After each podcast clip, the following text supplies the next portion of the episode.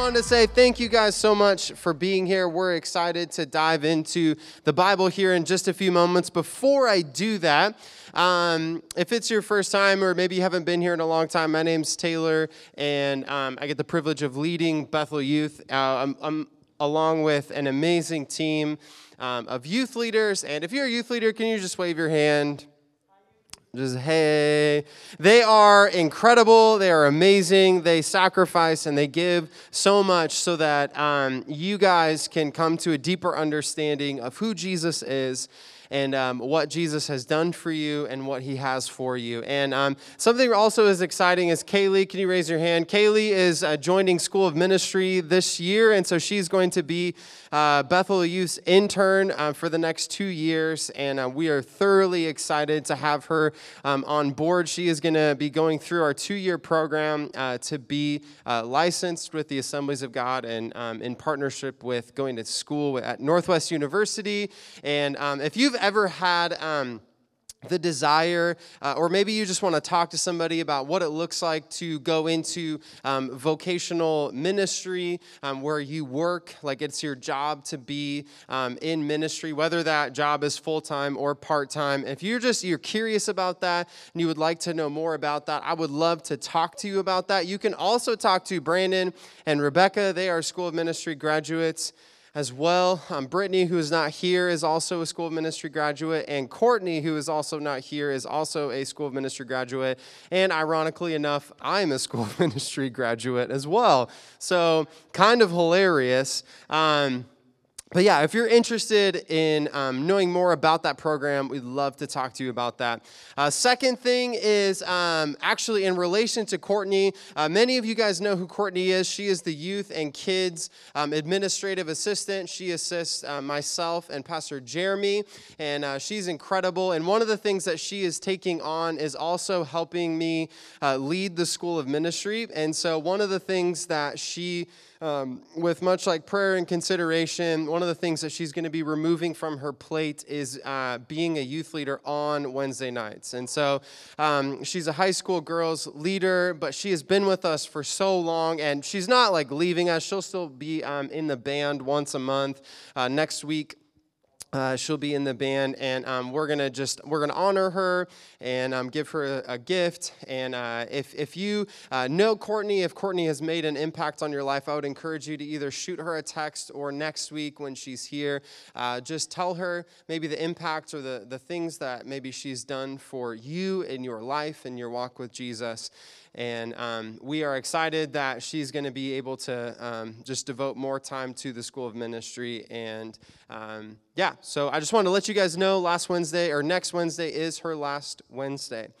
Um, we we just jumped into a series last week. Shout out to Zach who kicked us kicked our Can I Ask That series off. I don't know if you how many of you guys were here last week, but Can I Ask That is a really fun time for us where you, the student, um, submit questions about just life and faith and culture and these different things, and we uh, try to respond and address those different questions from a biblical worldview, from a biblical perspective, asking the question, what does Scripture say about this topic? Um, what does the Bible say? What does Jesus say? How are we as to Christians? How are we supposed to uh, live out um, our life in light of these different questions? And so we wanted to address these questions. And so um, if you have not yet submitted a question, or maybe um, at the end of tonight's sermon or small groups, you have another question that pops up, uh, you can do it two ways. You can DM us on Instagram, Bethel Church YTH on Instagram, or there is, um, Sean, can you wave at us? Uh, just to the uh, our left, Sean's right, um, there's a table by the door. There is a, a piece of paper and a basket. Feel free to write down your question. We're going to address questions in two ways. Wednesday night sermons and also kind of short podcasty type um, avenues. And so we'd love to answer your questions. Um, the text that we're going to be looking at today is 1 Corinthians chapter 6, verses 12 through 20. So if you have a paper Bible or if you have your phone, you can go to the YouVersion Bible app. When you open that up, you go to the bottom right hand corner of your screen. It says More. Click on that, go to events. You'll see Bethel Youth on there. You can um, tap that and save it. And then um, you can make your own notes. Our text is there, our small group questions are there. And um, it's extremely helpful to have this in front of you while you're listening to a text being preached. And um, the question that we are going to be tackling today is Is premarital sex a sin? Um, this question was actually asked um, two, uh, by two different people, and we are, we're thrilled to talk about it. Um, but before we do, I just want to uh, just give a brief recap of what Zach talked about last week. Unfortunately, um, I did not set up anything to record it, so we don't have any recordings of his sermon. But he talked about um, heaven and hell. More specifically, the question was what is the difference between heaven and hell? Why do some people go to heaven and some go to hell? And this is an incredible question, um, and I'm so thankful that um, Zach addressed this. Thank you to whoever asked this question. It was such a great question. And if you maybe had a question that popped up uh, from this sermon, I would encourage you to, like I said, DM us on Instagram, Bethel Church YTH, or you can submit a written question in that box because our, our job or our goal is not just to one and done these different different questions. It's not our goal to just preach one sermon and think that that will exhaust all of um, the information surrounding that topic or question. And we hope that last week uh, you left with a greater understanding of what hell is, what heaven is. And um, that's, our, that's our hope and that's our prayer for tonight as well as we talk about uh, this question of premarital sex. We hope that you leave uh, this gathering encouraged. We hope that you leave this gathering with a deeper understanding of um, God's view of sex and why it was created. Um, and as I, as I read this question, um, I can think of a few other questions that are adjacent to this original question, that are just right next to this question. And it's these What is off limits in a dating relationship? What can I do and still honor Jesus in my dating relationship? And the most common question that maybe you've asked yourself, or maybe a friend has asked it, or maybe you've just heard someone ask this question is How far is too far? Like, how far can I go in, in a relationship physically, emotionally, before it is too far? And let me say this I don't necessarily think these are uh, bad questions. Now, I don't think that they are the most important questions to ask in the search to honor Jesus with our relationships. So we, we have to ask the question okay, so if we don't think that they're the most helpful, why are they not the most helpful questions? I think the most obvious is the place that these questions are being asked from. The framework of these questions view boundaries as negative and restricting. If you have grown up um, or spent much time in um, a church context, you may have been taught uh, boundaries in this in the area of relationships that are based um, on or centered around morals that are found or laid out in the Bible. And most often, uh, morals rooted in Scripture do go against the masses of what culture would define as, as right although there is, there is overlap and similarities between the two worldviews in, in certain areas. But the things that go against the grain of the masses can be difficult because if we were honest with ourselves, we all have a desire to fit in and not cause any ripples. But when you've committed your life to following the way of Jesus, you're called to live in such a way that is countercultural because the way of Jesus goes against your natural desires, which your natural desires are sinful desires. And I'll be honest with you, it's easy to see boundaries, especially boundaries laid out in Scripture, in a negative way because they do go against the grain of culture mostly. But a, but a question that might be helpful to ask is this If God is good, if God has a plan, what is his plan for sex and relationships? And maybe an even more simple question to ask is Does God have a sexual ethic regarding sex and marriage? And if so, what is it? And I personally think it's a bit more helpful um, to under, in understanding what God desires for sex and marriage first. So let's go to the Bible Let's discover what God says about these things in His Word. And I just want to say we're going to we're gonna read 1 Corinthians 6 12 through 20. Um, and this is one passage. Um, this is one passage, this is one instance talking about sex and the mis- misuse of it, but it's not the only text in all of Scripture that addresses this topic. This is just the one um, text that I decided to preach from, and um, that's that. okay, so let's stand together as we read 1 Corinthians chapter 6. Um, if you have your Bibles, I would love for you to read along, or your phones. It is also on uh, the screen behind me, controlled by the Kion. Kion, not Kion. Gosh, the Lion Guard. 1 Corinthians 6. I'm so sorry, Kion. Verses 12. I have the right to do anything, you say, but not everything is beneficial. I have the right to do anything, but I will not be mastered by anything. You say food for the stomach and the stomach for food, and God will destroy them both. The body, however, is not meant for sexual immorality, and the Greek word there is porneia, but for the Lord, and the Lord for the body. By his power, God raised the Lord from the dead, and he will raise us also. Do you not know that your bodies are members of Christ himself? Shall I then take the members of Christ and unite them with a prostitute? Never. Do you not know that the two that he who unites himself with a prostitute is one with her in body? For it is said, the two will become one flesh. But whoever is united with the Lord is one with him in spirit. Verse 18 Flee from sexual immorality. All other sins a person commits are outside the body, but whoever sins uh, sexually sins against their own body. Do you not know that your bodies are temples of the Holy Spirit, who is in you, whom you have received from God?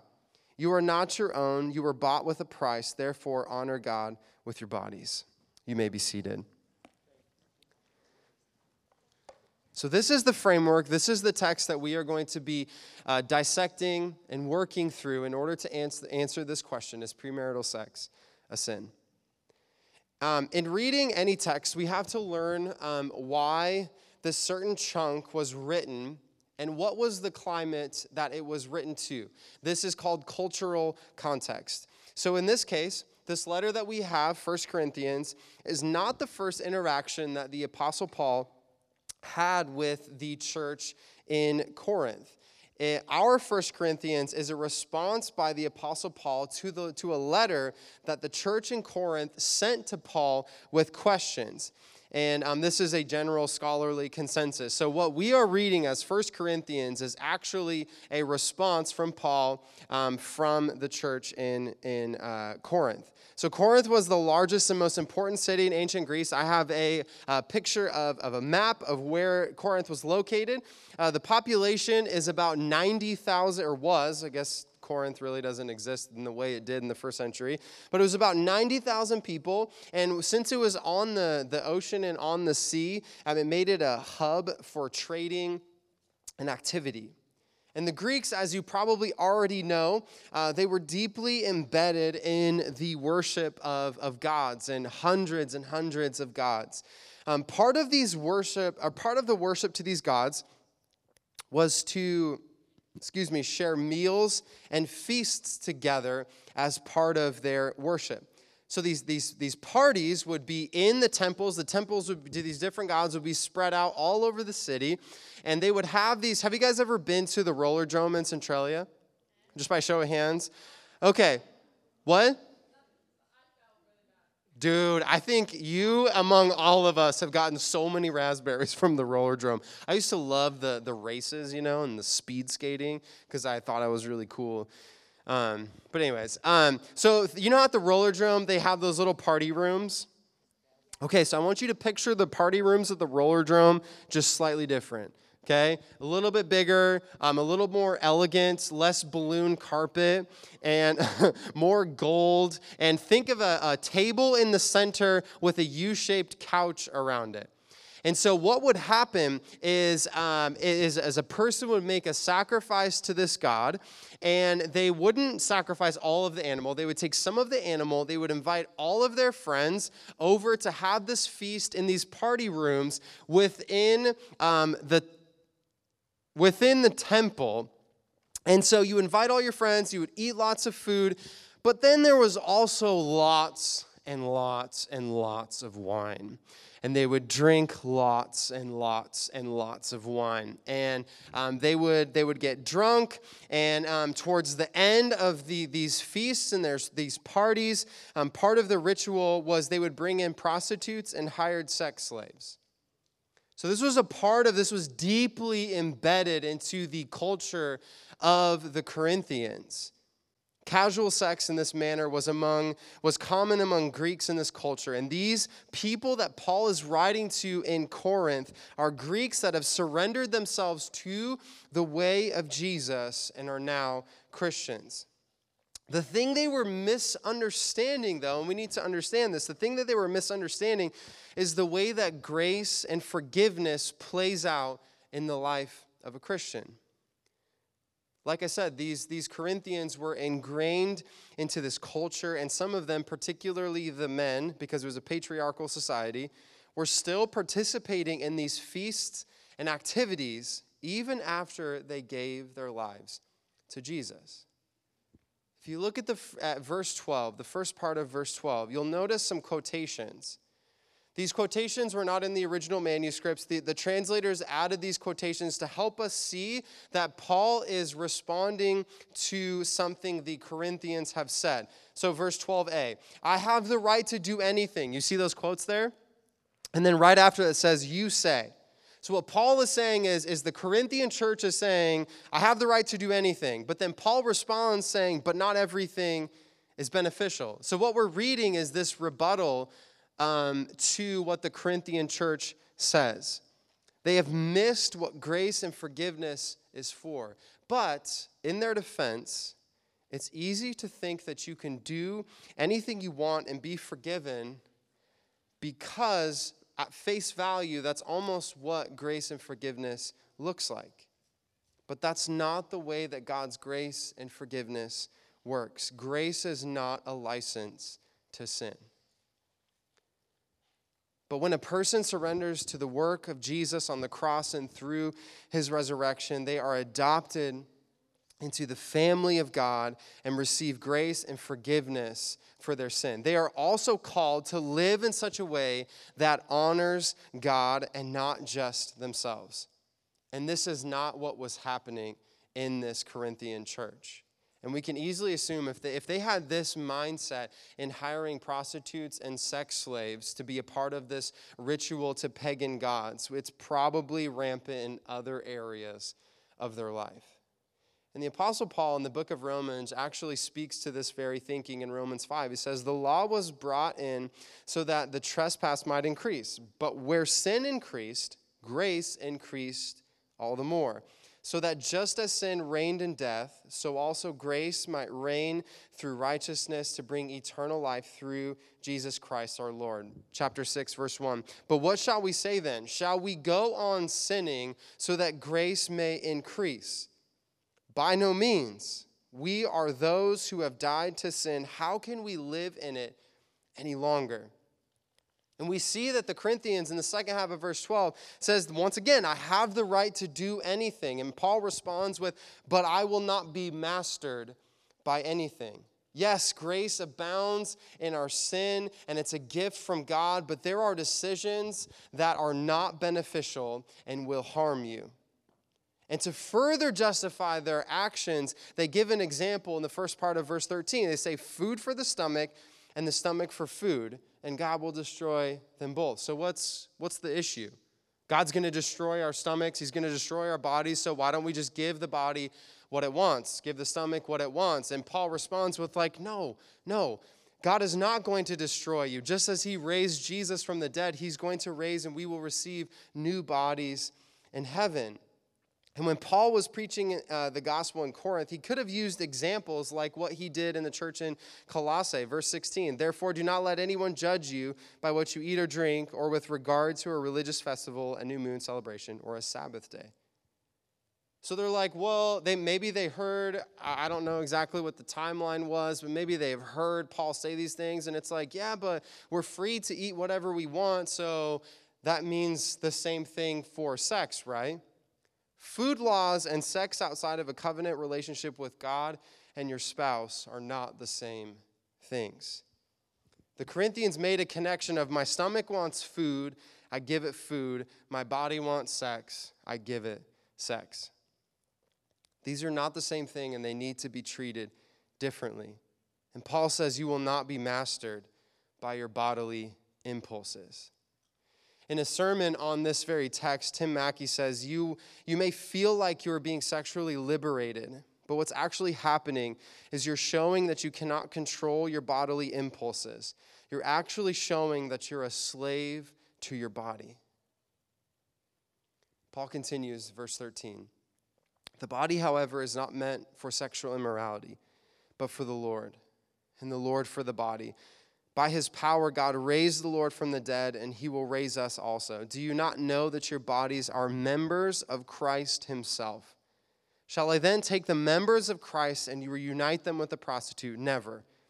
Do you not know that he who unites himself with a prostitute is one with her in body? For it is said, the two will become one flesh. But whoever is united with the Lord is one with him in spirit. So, what Paul is trying to communicate to the Corinthians is that sex is not just an act that you do.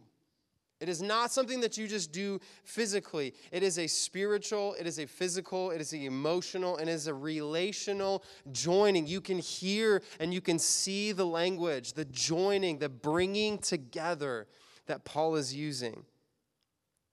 When they've committed themselves in the covenant of marriage. When Paul says the two will become one flesh, he's referencing Genesis chapter 2, where God created woman and she was a suitable helper for Adam. And God says that when man leaves his father and mother and unites himself with his wife, they become one. That union of man and wife is the context for which sex is intended to be. Here's an example to help me illustrate this. Um, have you ever had to um, improvise when you didn't have the right tool to do the job that you wanted to do? You guys ever experienced this? You, maybe you've used a key as a flathead screwdriver, and then you realize like this never works because the key is always fatter than the slot for the flathead screwdriver, but doggone it, you're gonna try every time. I don't know if that's just me, but I try every time. Um, how many duct tape lovers do we have in the house? You use duct tape when you don't have a screw or you don't have glue or something to put something back together, or you use zip ties to put things back together because you're like, you know what? This is going to be totally fine. It's totally great. I want to tell you a story. I had a 1986 Volkswagen Golf. I should have gotten a picture of it with you. It was a pile. It was like had like it was silver, but then it also was primer silver, like hood and fenders, and it was like slammed on the ground. It was awesome. I loved it. I was like 20 when I owned it. It was so great. But anyways, the like the roughest ride you've ever had in a car. It was not fun. But anyways, uh, uh, one of the things I love to do is I love to go skiing. And so me and my friend and my dad, we took the my Volkswagen Golf, which is just a bad idea to begin with, um, up to Mount Hood Meadows. And so we we snowboarded all day. But then we also did night skiing and um, we were coming down the hill. One, my defroster did not work well enough, and it was snowing. My defroster did not work well enough um, to defrost my windshield um, fast enough because it just kept freezing. So then I had to put my, my goggle, my ski goggles on and head out the window because my, my windshield would not defrost because this car was a pile.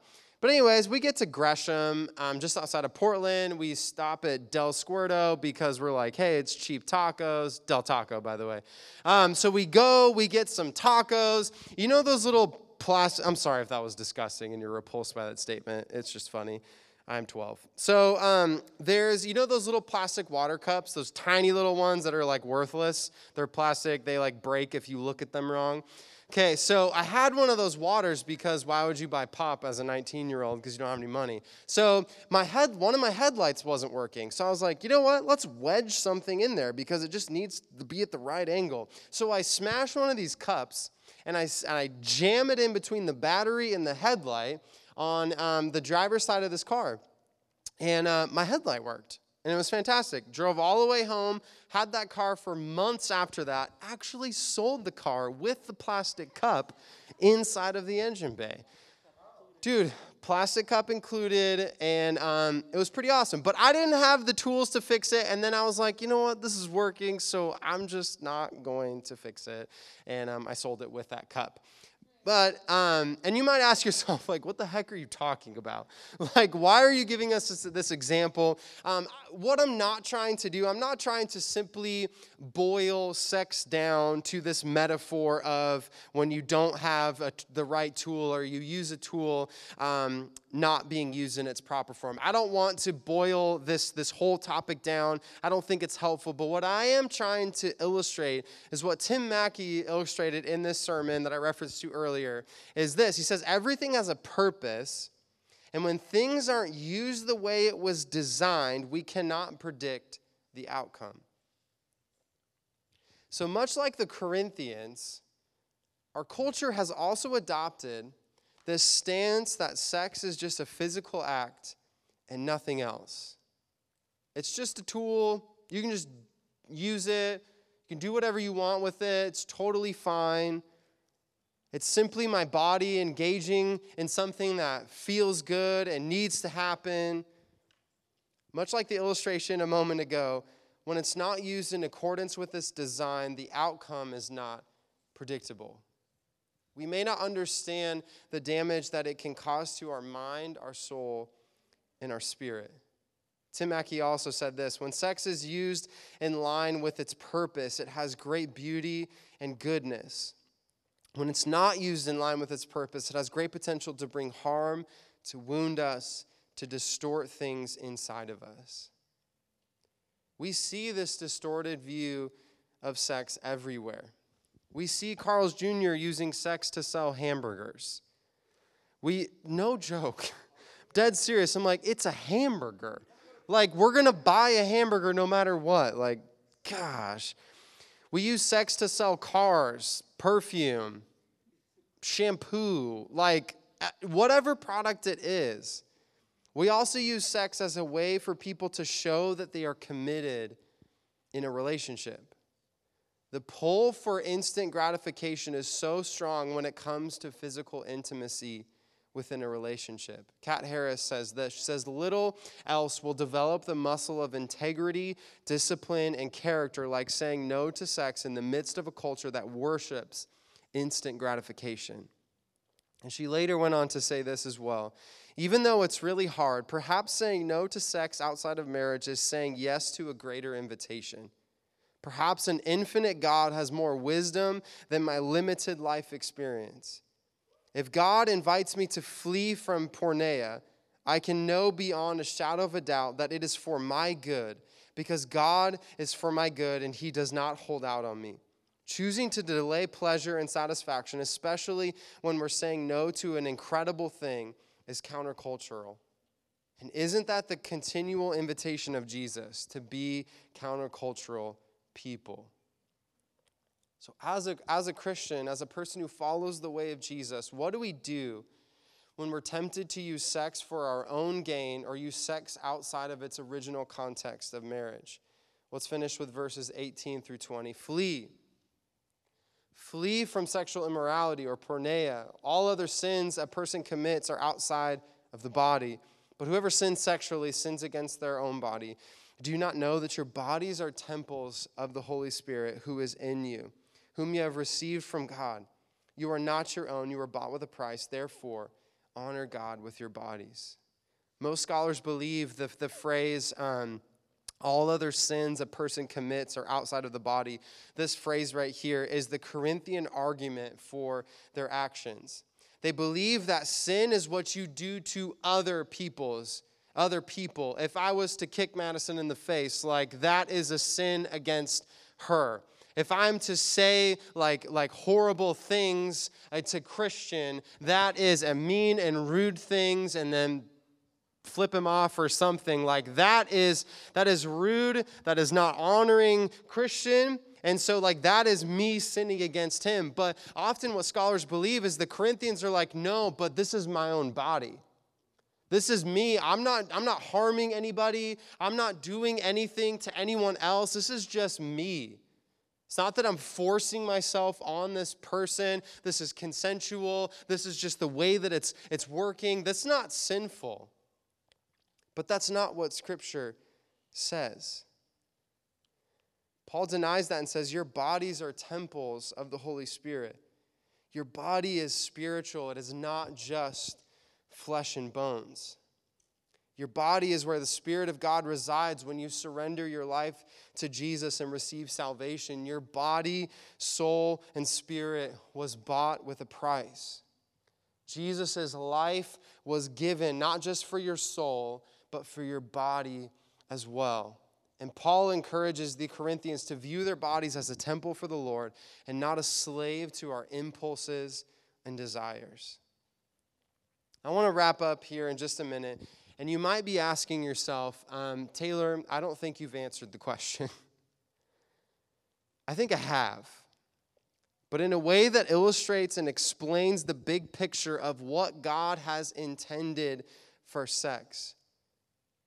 And I want to leave you with a few questions to ask regarding physical interactions within relationships and how to set up appropriate boundaries.